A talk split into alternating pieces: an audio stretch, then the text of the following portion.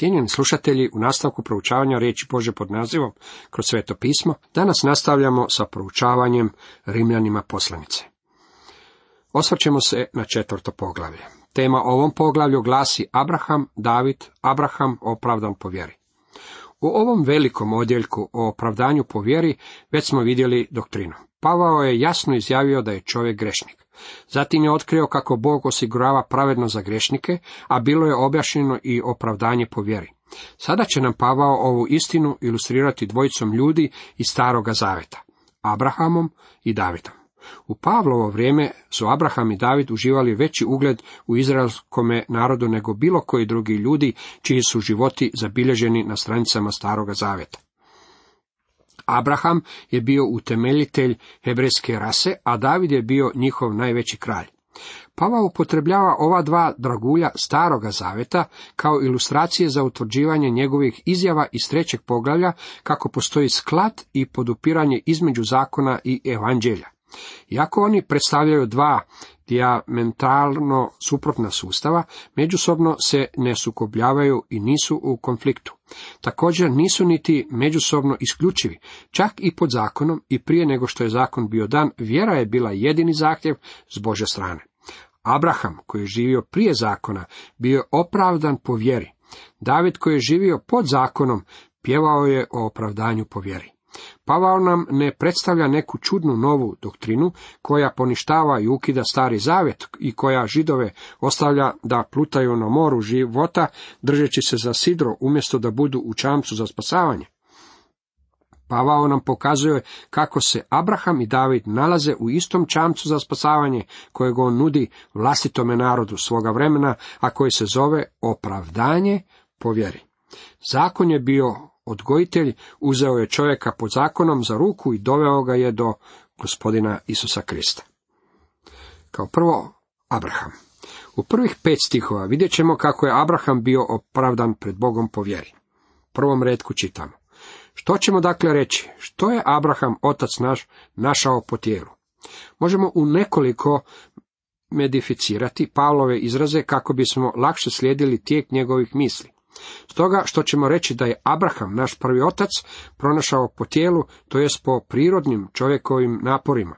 Riječ dakle kojom započinje ovo poglavlje povezana je ova nova rasprava sa onime o čemu je Pavao govorio u trećem poglavlju. Evanđelje isključuje hvastanje i ustanovljuje zakon kao što smo to već vidjeli. Abraham i David potvrđuju ovu Pavlovu tezu. Pavao upotrebljava i diomatsku frazu, što ćemo reći ovdje i u drugim argumentacijskim dijelovima ove poslanice. U prvome dijelu Pavao se nije niti trudio dokazati ili raspravljati o tome kako je čovjek grešnik. Zbog toga ovu frazu nismo niti pronašli u tom odjeljku. Također i u zadnjem odjeljku poslanice, koji je čisto praktičan, ona je u potpunosti ispuštena. Abraham, naš prvi otac, otkriva nam da je izraelski narod započeo s Abrahamom. Prvi otac je po mom mišljenju vrlo čudan izraz. On otkriva važnost koja je bila pridodana Abrahamu, koji je bio prvi kada stvari promatramo kronološki, a također je bio i prvi i po značaju. Prije mnogo godina me skupina mojih prijatelja, bili su židovi koje sam poznavao prije nego što sam otišao studirati, pozvala da jedne večeri govorim jednoj skupini ljudi u njihovom udruženju mladih židova. Tako sam im govorio o veličinama Mojsijevog zakona. Bio sam iznenađen da oni svoje pretke broje od Abrahama. Nikada nisu išli dalje od Abrahama. Nekoliko njihovih pitanja mi je to otkrilo, pa sam im konačno i ja postavio nekoliko pitanja. Pitao sam ih, zar ne ubrajate Novu ili Adama u svoju lozu? Ovi mladi židovi su se nasmijali i rekli su mi, ne, mi se zaustavljamo kod Abrahama. On je naš prvi otac. Pronašao po tijelu. Što je to Abraham pronašao po tijelu? Abraham je shvatio da Abrahamova dijela po tijelu nisu proizvela nešto čime bi se mogao hvastati, već su proizvela sramotu iz brku. To su bila Abrahamova djela. On nije imao ništa čime bi se mogao hvalisati. O, nemojte me pogrešno razumjeti, ja mislim da je Abraham bio veliki čovjek, poglavito kada je u pitanju bio njegov odnos sa Lotom. On nije želio da ga nagrade kraljevi Sodome i Gomore, međutim u drugom slučaju Abraham nije vjerovao Bogu, pa je pobjegao u Egipat. Epizoda sa egipatskom sluškinjom koju je ondje stekao i sinom koji je od nje potekao nisu baš stvari kojima bi se Abraham mogao hvalisati. Zapazimo kako Pavao dalje razvija ovu misao. U drugom redku nastavlja. Doista, ako je Abraham po dijelima opravdan, ima se čime dičiti, ali ne pred Bogom. Ako je Abraham bio opravdan, proglašen pravednim po dijelima, to jest po dijelima tijela, ima se čime dičiti, ali ne pred Bogom. On se može dičiti pred sobom, međutim nema se čime dičiti pred Bogom. Jasna je pretpostavka da je Abraham imao dobrih dijela koja su važila pred Bogom. Činjenica je ta da je Abraham imao mnogo dobrih dijela. Međutim, zapanjujuća činjenica je da sva ova njegova djela nisu bila temelj njegovog spasenja, već su ona bila rezultat njegovog spasenja i rezultat opravdanja po vjeri. Vidite, Jakov i Pavao nisu proturječili jedan drugome, kada Jakov piše, zar se Abraham, otac naš, ne opravda dijelima, kad na žrtvenik prinese Izaka, sina svoga? Djela koja Jakov opisuje nisu djela tijela pod zakonom, jer Abraham niti nije bio pod zakonom, bila su to djela vjere. Abraham je vjerovao Bogu, pa je zato i želio žrtvovati svoga sina Izaka. Međutim, je li ga uistinu žrtvovao? Ne, već ga je Bog u tome zaustavio, jer nije želio da to sprovede do kraja. Zašto? Zato što je to bilo pogrešno. Vidite, Pavao i Jakov navode isti stih. Abraham je vjerovao Bogu i on mu je to uračunao u pravednost. Međutim, Jakov odlazi na kraj Abrahamova života, do trenutka kada je ponudio svoga sina Izaka. Abraham je stajao na istom tlu na kojem najslabiji grešnici stoje. Unatoč činjenici da je imao dijela kojima se mogao hvalisati, pred drugima njima se nikada nije mogao hvalisati pred Bogom. Jer Bog ne prihvaća dijela tijela. Dijela tijela ne mogu opstati pred njegovom svetošću i Abrahamova dijela su svakako bila obojena tim svojstvom. Treći redak. Ta što veli pismo? Povjerova Abraham Bogu i uračuna mu se u pravednost. Pavao se utječe svetome pismu kao konačnome autoritetu. On ga ovdje čak i personificira, kada Bog govori to je sveto pismo.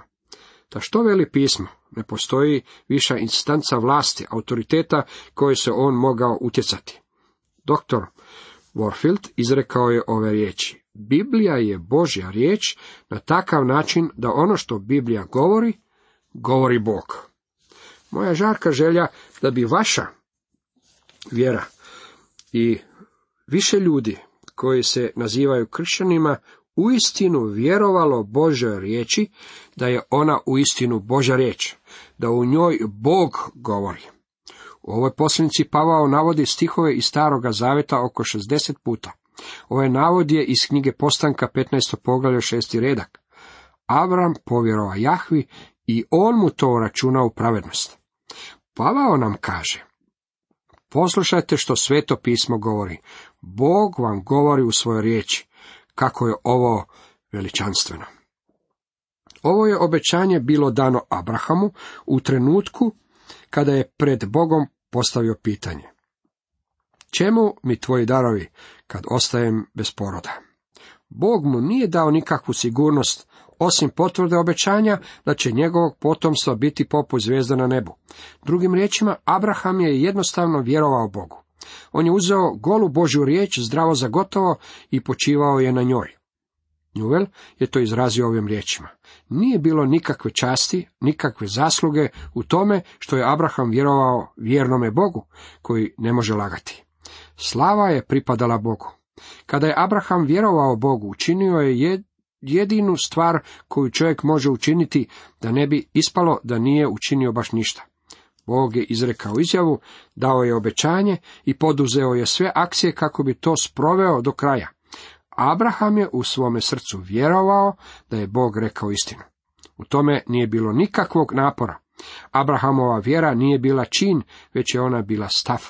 Njegovo je srce u potpunosti bilo okrenuto od njega samog prema Bogu i njegovom obećanju. To je Bogu oslobodilo put da ispuni svoje obećanje. Vjera nije bila niti zaslužni čin s Abrahamove strane, niti promjena karaktera ili naravi u Abrahamu. On je jednostavno vjerovao da će Bog ispuniti ono što je obećao. Sva plemena na zemlji tobom će se blagoslivljati, kaže nam postanak 12. poglavlja treći redak. Kako je to divno. Uračuna mu se u pravednost. Bog mu je to uračunao, priznao. Bog je to stavio Abrahamu u račun, on mu je to pripisao u pravednost. To nije bila pravednost, međutim Bog mu je to ubrojio u pravednost. Dalje u četvrtom i petkom redku čitamo. Onomu tko radi ne računa se plaća kao milost, nego kao dug. Onomu tko ne radi, a vjeruje u onoga koji opravdava bezbožnika, vjera se uračunava u pravednost. Opće važeće je pravilo da radnik biva plaćen za usluge koje svojim radom pruža. Čovjek je plaćan određenu svotu novca po satu svoga rada ili je plaćen određeni iznos za određeni posao. Abraham očito nije bio radnik, jer ono što je primio nije zaslužio. On je spasenje primio na jedinom drugom temelju, a to je nezaslužena naklonost po Božoj milosti, i on je vjerovao Bogu. Onomu tko ne radi, to jest nije moguće da vi nešto uradite što će imati vrijednost za spasenje. Međutim, vi vjerujete u njega, to jest u Boga koji bezbožnike proglašava pravednima. Jedina vrsta ljudi koje Bog spašava su nepravedni ljudi. Netko će mi reći, zar želite reći kako Bog ne spašava dobre ljude? Pa dobro, možete li mi imenovati barem jednog od njih? Bog će spasiti svakog čovjeka koji je dobar, međutim Biblija, kao što smo već vidjeli, govori nema pravedna ni jednoga. To je istina u skladu sa Božim standardom, a ne u skladu sa mojim ili vašim malenim standardom. Ako imenujete nekoga tko je dobar, tada ćete Boga učiniti lašcem. Je li spremni ste na takvo što? I naravno, treba ćete dokazati koji su to razlozi za takav vaš stav. Vjera se uračunava u pravednost. Vjera je jedini uvjet. Bog prihvaća vjeru u zamjenu za djela. U vjeri nema nikakve vrijednosti, međutim ona je jedini način primanja onoga što Bog besplatno nudi. Vjera proslavlja Boga i čovjek osigurava pravednost. Bog je Abrahamu vjeru pribrojio u pravednost. Njegova je vjera vredila za ono što ona nije bila, pravednost od Boga. Ovo je vrlo važno zapaziti. U nastavku govori nam o Davidu. U šestom redku čitamo. Kao što i David blaženim proglašuje čovjeka kojemu Bog uračunava pravednost bez djela. David je živio pod zakonom, Abraham nije, jer zakon nije bio dan za vrijeme njegova života. Mojsijev sustav je došao na scenu tek kojih četiri stotine godina kasnije. Bilo kako bilo, iako je David živio pod zakonom, David nije mogao biti spašen po zakonu. Zato je David rekao kako je blaženstvo to što Bog čovjeku uračunava pravednost bez dijela zbog toga što David nije imao djela. Djela koje je on imao bila su zla. Zbog toga pravednost mora biti u potpunosti odvojena od djela. Pravednost mora potjecati od jednog potpuno drugčijeg načela. U sedmom redku nastavlja. Blaženi oni kojima je zločin otpušten, kojima je grijeh pokriven. Ovo je izravni navod iz 32. psalma iz prvog i drugog stiha. To je jedan od velikih Davidovih pokajničkih psalama. Psalam 51. je drugi takav psalam. Ovi stihovi su proizvod velikog Davidovog grijeha, njegovog pokajanja i prihvaćanje koje je nakon toga uslijedilo. Blaženi oni kojima je zločin otpušten. Pripadate li vi danas skupini onih koji su blagoslovljeni? Meni je drago pripadati ovome skupu, to jest biti ubrojen među blažene. Blažen izražava o slavna, predivna radost oproštenih grijeha. Ovo je najveća od svih izjava, a David je ovu istinu upoznao iskustveno. Zločin je bezakonje. David je svojevoljno prekršio zakon. Nije to učinio u neznanju. Znao je što je učinio i bilo mu je oprošteno. Otpušten se odnosi na konačni i potpuni čin opraštanja. Tvrdokorni sudac može pod određenim okolnostima oprostiti grijehe. Ovo međutim govori o Božoj nježnosti kada grešnika uzima u svoje naručje primajući ga s ljubavlju. Njegovi su grijesi pokriveni. Kako? Zbog toga što je Isus Krist umro i prolio svoju krv, dragi moji prijatelji. Osmi redak. Blago čovjeku komu gospodin ne ubraja krivnju. Drugim riječima, radostan je čovjek kome Bog neće uračunati njegov grijeh. David je bio veliki grešnik. Bog je odstranio njegov grijeh, kao što mu je o tome Natan i obavijestio.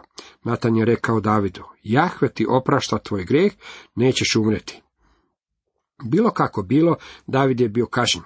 David je sam odredio svoju kaznu kada je odgovorio na Natanovu priču o bogatome čovjeku koji je siromaho uzeo njegovo jedino janje. Četvero struko će nadoknaditi ovcu zato što je učinio to djelo i što nije znao milosrđa. Četvero Davidove djece bilo je ubijeno. Bar šebino dijete, prvorođenac Amnon, Apšolom i Adonija. Tuga je pratila Davida sve dane njegovog života. Davidova krivnja nije bila stavljena na njegov račun, jer drugi je ponio umjesto njega. Nije niti čudo da je mogao reći radostan je čovjek kome Bog neće uračunati njegov greh. U nastavku, Abraham opravdan po vjeri. U devetom redku nastavlja, te kaže, ide li dakle ovo blaženstvo samo obrezane ili neobrezane? Ta velimo, vjera se Abrahamu uračuna u pravednost. Slijed argumenata se sada ponovno okreće Abrahamu kako bi se ilustriralo da je opravdanje univerzalno. S obzirom da je David govorio o radosti čovjeka koji živi pod zakonom i kojeme je oprošteno, židovi bi odgovorili da je David pripadao obrezanju i da samo obrezanje može očekivati ovakvu radost.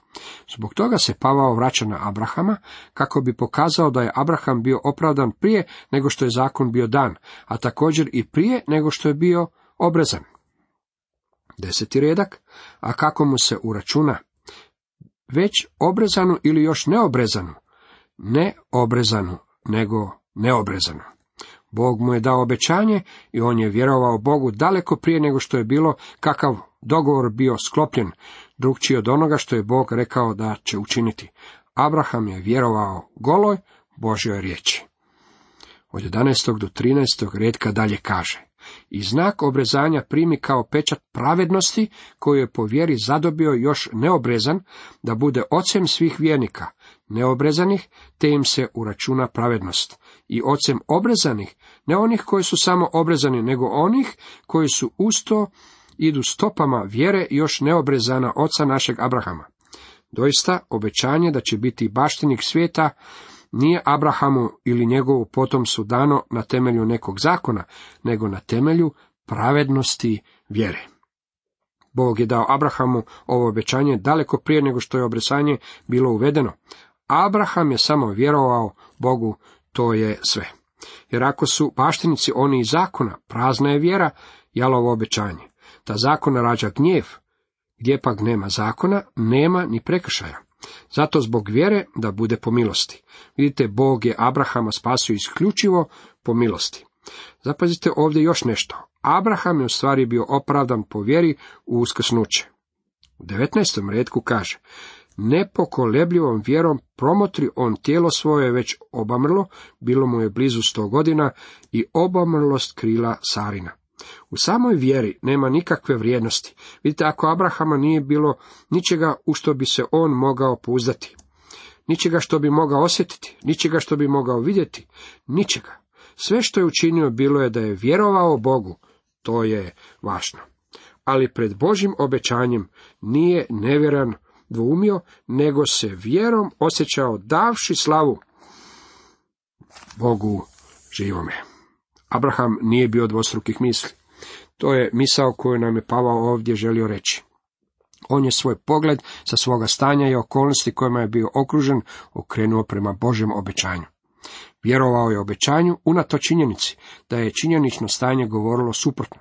On se pouzdao u obećanje zbog onoga koje ga je dao, iskazujući time što štovanje Bogu sve više je moguće. Vidite, čovjek je bio stvoren da proslavlja Boga, međutim svojim je neposluhom učinio suprotno. Dragi moji prijatelji, jedini način na koji vi možete proslavljati Boga je ako mu vjerujete. Posve uvjeren da on može učiniti što je obećao. Posve uvjeren znači da je bio ispunjen do samoga kraja. Uopće nije bilo mjesta nikakvoj sumnji. Zato mu se i uračuna u pravednost. Vjera u uskrsnuće, život koji dolazi nakon smrti, bila je ono što je Bog prihvatio od Abrahama, u zamjenu za Abrahamovu vlastitu pravednost, koju on naravno nije niti imao. Bog je Abrahama proglasio pravednim zbog njegove vjere u Bože obećanje da će podići Abrahamu sina iz smrtnog groba, to jest iz Sarine utrobe. Bog obećaje vječni život onima koji vjeruju da je on uskrsio svog vlastitog sina iz groba, Josipa iz Arimateje, to jest iz mjesta smrti. Ali nije samo za nje napisao uračunamo se, nego i za nas kojima se ima uračunati nama što vjerujemo onoga koji od mrtvih uskrsi Isusa, gospodina našega. Sarina utrova bila je grob. Bilo je to mjesto smrti. Međutim, iz toga je izišao život. Abraham je vjerovao Bogu. To je bilo ono što je gospodin Isus želio reći kada je rekao, Abraham, otac vaš, usklikta što će vidjeti moj dan. I vidje i obradova se. Koji je predan za opačine naše i uskršen radi našeg opravdanja. Ovo je vjera, ne samo u Kristovu smrt, već i u njegovo uskrsnuće. Matthew Henry izrazio je to ovim riječima. U svojoj smrti Krist je platio naš dug, u svome uskrsnuću on nam je dao odrješenje. Bog opravdava one koji vjeruju u Kristovu smrt i uskrsnuće. Kako je to divno! Jeste li već otišli tako daleko s Bogom? Vjerujete li mu? Cijenjeni slušatelji, toliko za danas.